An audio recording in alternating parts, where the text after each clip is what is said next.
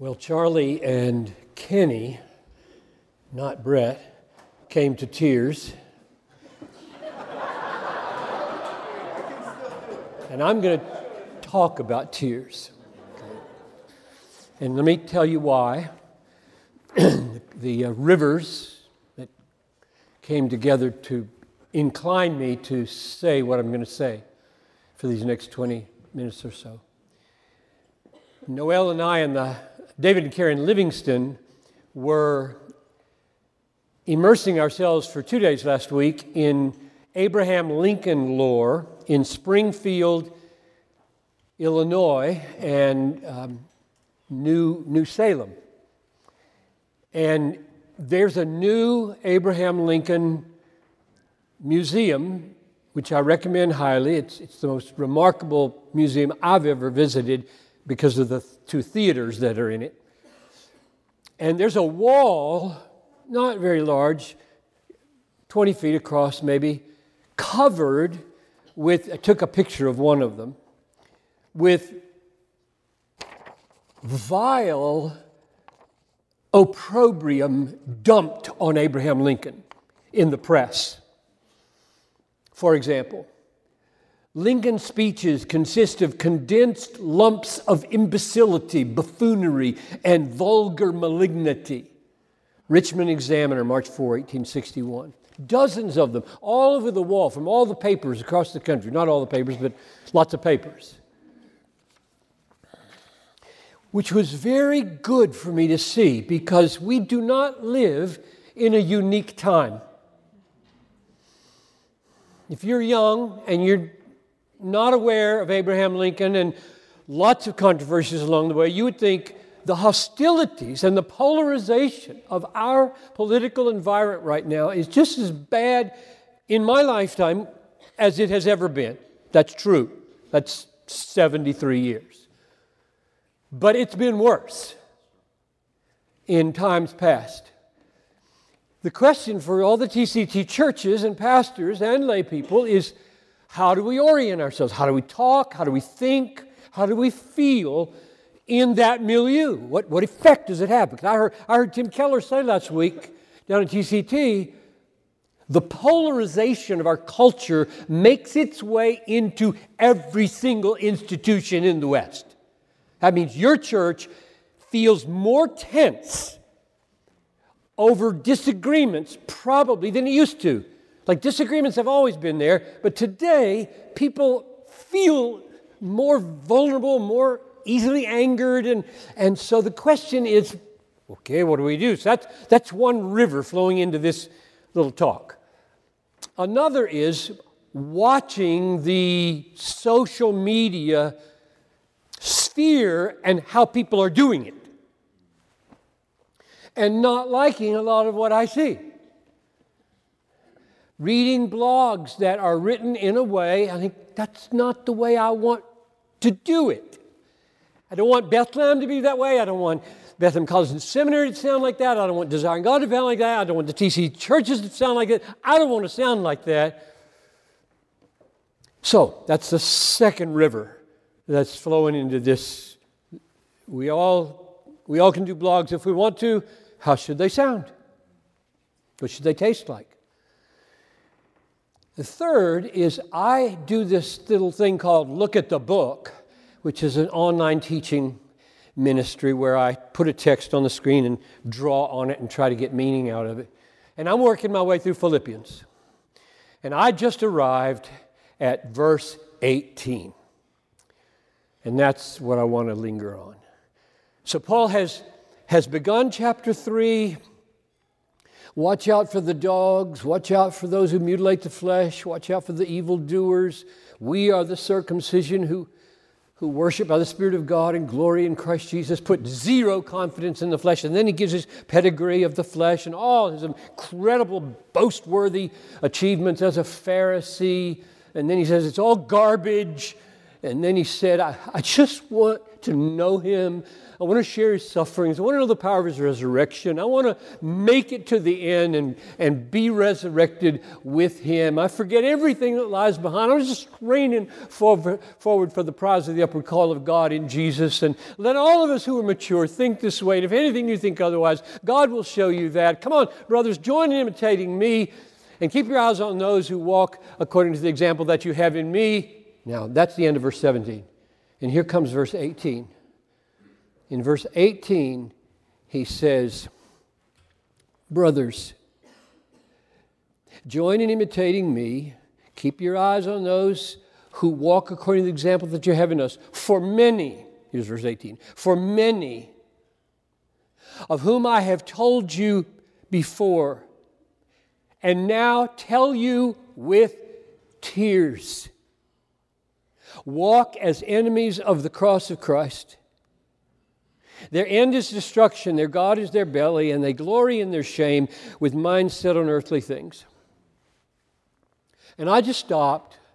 I said, okay, I want, to, I want to do a lesson on this verse or this paragraph. And I just could not get away from, I tell you now with tears. I tell you now with tears and so I want to give you seven exhortations about holy tears. The first thing that struck me is that he's, he's writing and he says, as I'm writing, or either he's dictating, I don't know which he's doing, he's crying. So he says, for many of whom I have often told you, and now I tell you, even with tears. So as he's writing, he's crying. What is he writing? Here's what he's writing They're enemies of the cross, they're going to hell, they make appetite their God. They boast in what they should be ashamed of, and they're, and they're ashamed of what they should be proud of and their minds gravitate toward worldliness like a magnet. Now, those are hard, negative, offensive things to say to people. Your end is destruction. Your God is your belly. You glory in your shame. You hate the cross. You love the world. And he's crying. John Piper can say those things relatively easily and seldom cry as I do. So that's what I'm that's what struck me. Here's a man, I love the Apostle Paul. I wrote a book about it called I, Why I Love the Apostle Paul. This is one of the reasons, because he is he's saying the things that have to be said. We've got to say things like that. If you're not willing to say things like that because you're a teary eyed person, like these two guys, if they're not willing, if those tears are keeping Kenny and Charlie from saying to someone, your end is destruction, you're turning your appetites into a God. The world is too much with you. If they're not willing, they, they, have, they have split apart what God means to be held together. And so, my first exhortation is this negatively, I'll put it negative and positive. Beware of lopsided emotional responses to evil. Beware of either or emotional life. That's the negative way to put it. Here's positive. Seek to be as complex emotionally as Jesus and Paul. Embrace the both and life's emotional life, both meaning tears and tough words. The world has never seen such a thing. They know anger. Oh, they know, they know evangelical anger. And they know spineless, wimpy, emotionally driven people who have no moral backbone. They know that. They don't know Paul. They've never seen anything like this. And when I say be as complex as as uh, Jesus, Paul really did have the spirit of Jesus because remember, Jesus said, you, you may remember this, he's in the synagogue, there's a man with a, with a crippled hand, and, and uh, they're watching him to see if he's going to heal on the Sabbath. And he said, is it, is it right to save life or to kill? Why would you put it like that? Is it right to do good or to do evil? And they won't even answer. I mean, how easy is that question? Kill? They won't answer. Jesus is furious at that silence. But here, here's what Mark says Is it lawful on the Sabbath to do good or to do harm, to save life or to kill? And they were silent. And Jesus looked around on them with anger, grieved at their hardness of heart. That's the complexity I'm pleading for in TCT churches. Anger grieved, anger grieved. M- most of us, at least the, the person I know best, this, this person, most of us experience anger as a, an omnivore of emotional destruction, meaning it eats everything. If, if anger starts to take you over, no other emotions survive. It doesn't. They don't survive. And many of your people grew up in homes as all they knew. That's the only emotion. You say, was there a rich emotional life in your family growing up? Yeah, my dad was angry all the time. And that just kills everything. They, they can't feel tenderness, they can't feel sweetness, they can't feel authentic remorse, they, they can't feel joy, they can't feel hope. Anger has eaten everything. Jesus could feel these two amazing emotions anger at this horrible silence. You won't even say killing is wrong. And grieve. These are my people. I came for them. And both and. So that's exhortation number one. Number two, beware of performance tears. Preachers, beware. Beware of planning the choke up moment in your sermon. People can smell it. Beware of announcing your compassion for the latest calamity on Twitter. Grieving for the people in New Zealand. Come on. Why? Well, I mean, why is that a problem? Because Jesus said, Beware of practicing your righteousness before other people in order to be seen by them. You will have no reward And then he said this When you fast, do not look gloomy.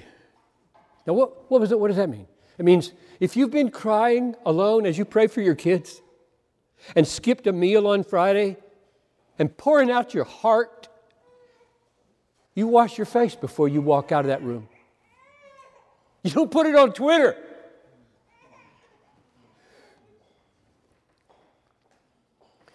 When you fast, anoint your head, wash your face, that your fasting may not be seen by others, but by your Father who sees in secret, and your Father who sees in secret will reward you. Now, here's the problem Jesus said, Don't, don't virtue signal. I'm virtuous, folks. I cry when there's a calamity, when there's a tornado in Oklahoma, I cry.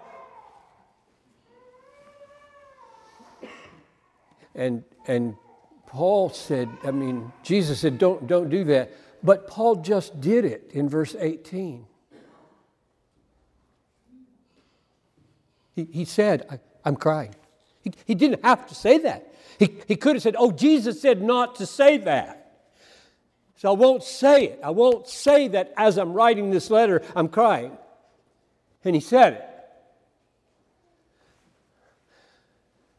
What are we to make of that? Is it ever right for a pastor to say, I have shed tears for this church?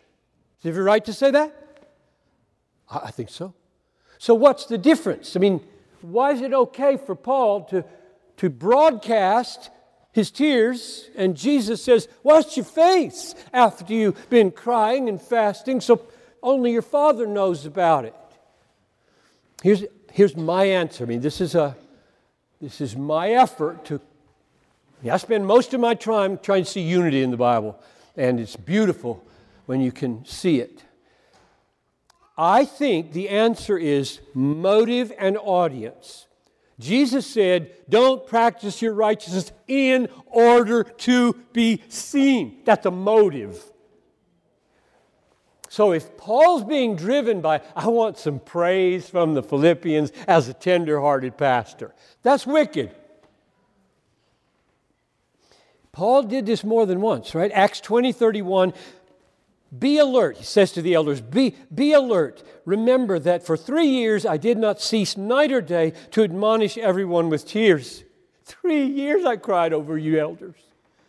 Wow. He didn't have to say that. He said that to them on the beach. Or 2 Corinthians 2 I wrote to you out of much affliction and anguish of heart with many tears, not to cause you pain, but to let you know the abundant love I have for you. So, my first answer is when Paul wrote, I'm writing this now with tears, he wasn't trying to get praise, he was trying to tell them how much he loved them. How much he loved people, how much he wanted them to be the kind of tenderhearted person. And the other is audience. Um, broadcasting your, your tears to the world is different than looking at a, a, a child. I've wept for you, son. Or a church that you want to get your hands around and you just cannot not say what you feel because they're your family. That's different. So, those are my two efforts to, to make sense out of Paul's saying that he was crying when he wrote this uh, letter and Jesus saying, Wash your face so that you will be seen by God and not by man. So, my, my exhortation is be discerning and beware of performance tears. The people can tell it when you're planning them. Number three, don't equate physical tears with spiritual reality. All pastors know this. A person comes into your office and everything is painful in their lives because they've so messed up. And they're crying. They're just they're crying with everything they say. And as you talk and query and empathize, you can tell they're crying because of pain. They're not crying because they're sorry for any sin they've committed.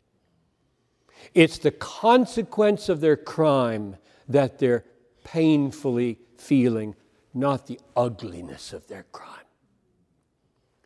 And you have to be a discerning person to know when tears are tears that are holy and spiritual because they're given by the Holy Spirit for empathy or for joy or for pain over your own failures or for longing for a loved one. A lot of good and holy reasons that tears might well up, and there are very worldly, carnal, merely human reasons that you might cry that has no spiritual value at all. I'll give you one example from the scriptures. Hebrews 12, Esau. Don't be sexually immoral or unholy like Esau. He sold his birthright for a single meal. For you know that afterward, when he desired to inherit the blessing, he was rejected. For he found no place to repent, though he sought it with tears. Those were tears that were unholy. Esau had become so hardened in his heart against the preciousness of his inheritance that when he realized that he couldn't bring himself to actually repent, he wept. And it counted for nothing. It was too late for Esau. So, this is, this is a general statement. We've been through this at Bethlehem over the years as we've tried to discern the nature of spiritual reality in the charismatic dimensions. Like, is, is trembling is warmth on the shoulder when somebody's praying for your healing? Is the fluttering of an eyelash? Is the wobbling of knees? Is the falling down? Is the laughing out loud? Is the shouting? Is the praying? Are all these manifestations holy? They might be, and they might not be. There's, there's nothing peculiarly spiritual or holy about anything physical. The movement of a muscle has no spiritual meaning unless it is prompted by a deeper work of the Holy Spirit, giving evidence of something within. That's crucial to realize when it comes to, to tears. So, number three, don't equate physical tears with spiritual reality. Number four, let it sink in and go deep that God's sovereignty over the evil that grieves us does not make us tearless, but sustains us in our tears. This is heavy, complex. Jesus wept over Jerusalem. And he knew that the blindness of Jerusalem was decreed by God. Let me read it to you. Luke 19 41. When he drew near to the city, he wept over it. Just picture him. The, he's, he's our authentic human, right? When he drew near to the city, he wept over it, saying, Would that you had known on this day the things that make for peace, but now they are hidden from your eyes. Now, that passive verb hidden recalls chapter 10. I thank you, Father, that you have hidden these things from the wise and understanding and revealed them to babes. He is weeping over the blindness of people who are blinded by God. And I, have said this so many times pastors have the impossible task not just of contextualizing the gospel into the categories that humans bring to church, they got to create categories. And this is one of them. Nobody comes to your church with this category. Like, oh, if God decrees something, you might want to weep about it.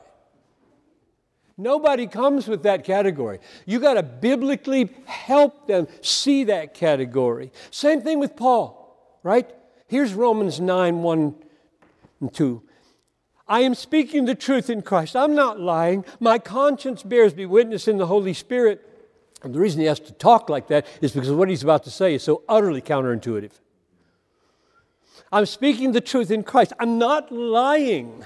My conscience bears me witness in the, in the Holy Spirit that I have great sorrow and unceasing anguish in my heart. For I could wish that I myself were accursed and cut off from Christ for the sake of my brothers, my kinsmen, according to the flesh. He is every day in sorrow and anguish for lost Jews. 16 verses later, he's going to say, God hardens whom he wills, and he has mercy on whom he wills. And then in chapter 11, he's going to say, a hardness has come upon the people of Israel until the full number of the Gentiles comes in. And when the hardness is taken away, then all Israel will be saved. Same as Jesus. So the point is let it sink in that when our affirmation of faith that we love teaches the biblical doctrine of the sovereignty of God over all things, it does not mean we do not weep over many of them. The weeping is just as appointed as whatever the pain is that has been decreed. The weeping is part of the proper divine response to the ordained sorrow and pain that's out there. That's number four. Number five, me check my time here. I don't even know how to do this phone. Okay, got three more, they go quick. Number five. When sadness makes life heavy with tears, don't stop doing your work. I'm thinking of pastors mainly, but it applies to all of you. Don't stop doing your work. Take a deep breath, own the sorrow, trust the promise, wash your face, and go to work. I mean, we've worked together a long time, Kenny, and, and probably, I uh, see the Jaegers back there. Some of us been together for 38 years. Um, and so we, we have memories. This is so hard, I don't think I can go to work. This is so hard, I don't think I can enter into that controversy. I don't, this is too hard. Here's what I think Psalm 126 5 means it says, Those who sow in tears will reap with shouts of joy. He who goes out weeping, bearing seed for sowing, shall come home with shouts of joy, bringing his sheaves with him. Now, before you do any spiritualizing with that verse, just let it mean for the farmer what it means. Farmer, it's, it's sowing time. And you're a farmer on the plains uh, 200 years ago, and there's nobody living within 10 miles of you, and your wife found a strange lump in her breast, and your oldest child died three weeks ago, and you can hardly continue, and you know if we don't plant, we don't eat. You don't have time for a grief break. Go plant your seed. That's what this verse is about. And, it's an illustration of just life. Every one of you will walk into painful situations where the tears are flowing, and you've got to get up, wash your face, no denial, own the pain, believe a promise, take a step in faith. He's going to get me through this day. And that's the way the ministry survives. That's the way you keep going. And He brings you out. He brings you out in due time. And, and you get testimonies like, like these men who've walked through deep waters and they're able to smile and be radiant before us. How can that be? Because God is faithful. Number six, pray that God will give you holy tears. They are a work of grace, not a work of nature. Natural tears are sweet but holy tears are from the Spirit. So I'm just asking myself here now if you're listening to me, or if John Piper reads what I see in the Bible and, and, and realizes I'm a, I'm a compassionate, deficit human being, I'm, I'm not as, as tender hearted as I ought to be, what should I do? And I've spent most of my pastoral ministry praying to be a different kind of person. I don't, I don't believe in fatalism, like, oh, you're an introvert, you don't need to like anybody. Baloney. don't you believe in the Holy Spirit? Now, so the question is if you read all this, if you hear me and you say, well, I never cry. I haven't cried for 15 years. I don't ever feel anything like that. What should you do? And I'm saying, ask for them. So I went, I said, that's all I know to do is ask, is there a place in the Bible that says that? Like, I don't want to just infer that that's the way it should be. I want God to tell me that's the way it should be. And, and so here's, here's the verse for you to consider. It's translated like this. This is Jeremiah 9 1. Oh, that my head were waters, and my eyes a fountain of tears, that I might weep day and night for the slain of the daughter of my people. Now, I said, okay, that, that, is that a prayer? Is that a prayer? So I went to the Hebrew, and the Hebrew says this very literally Who will give my head waters? Who will give my eyes springs of tears?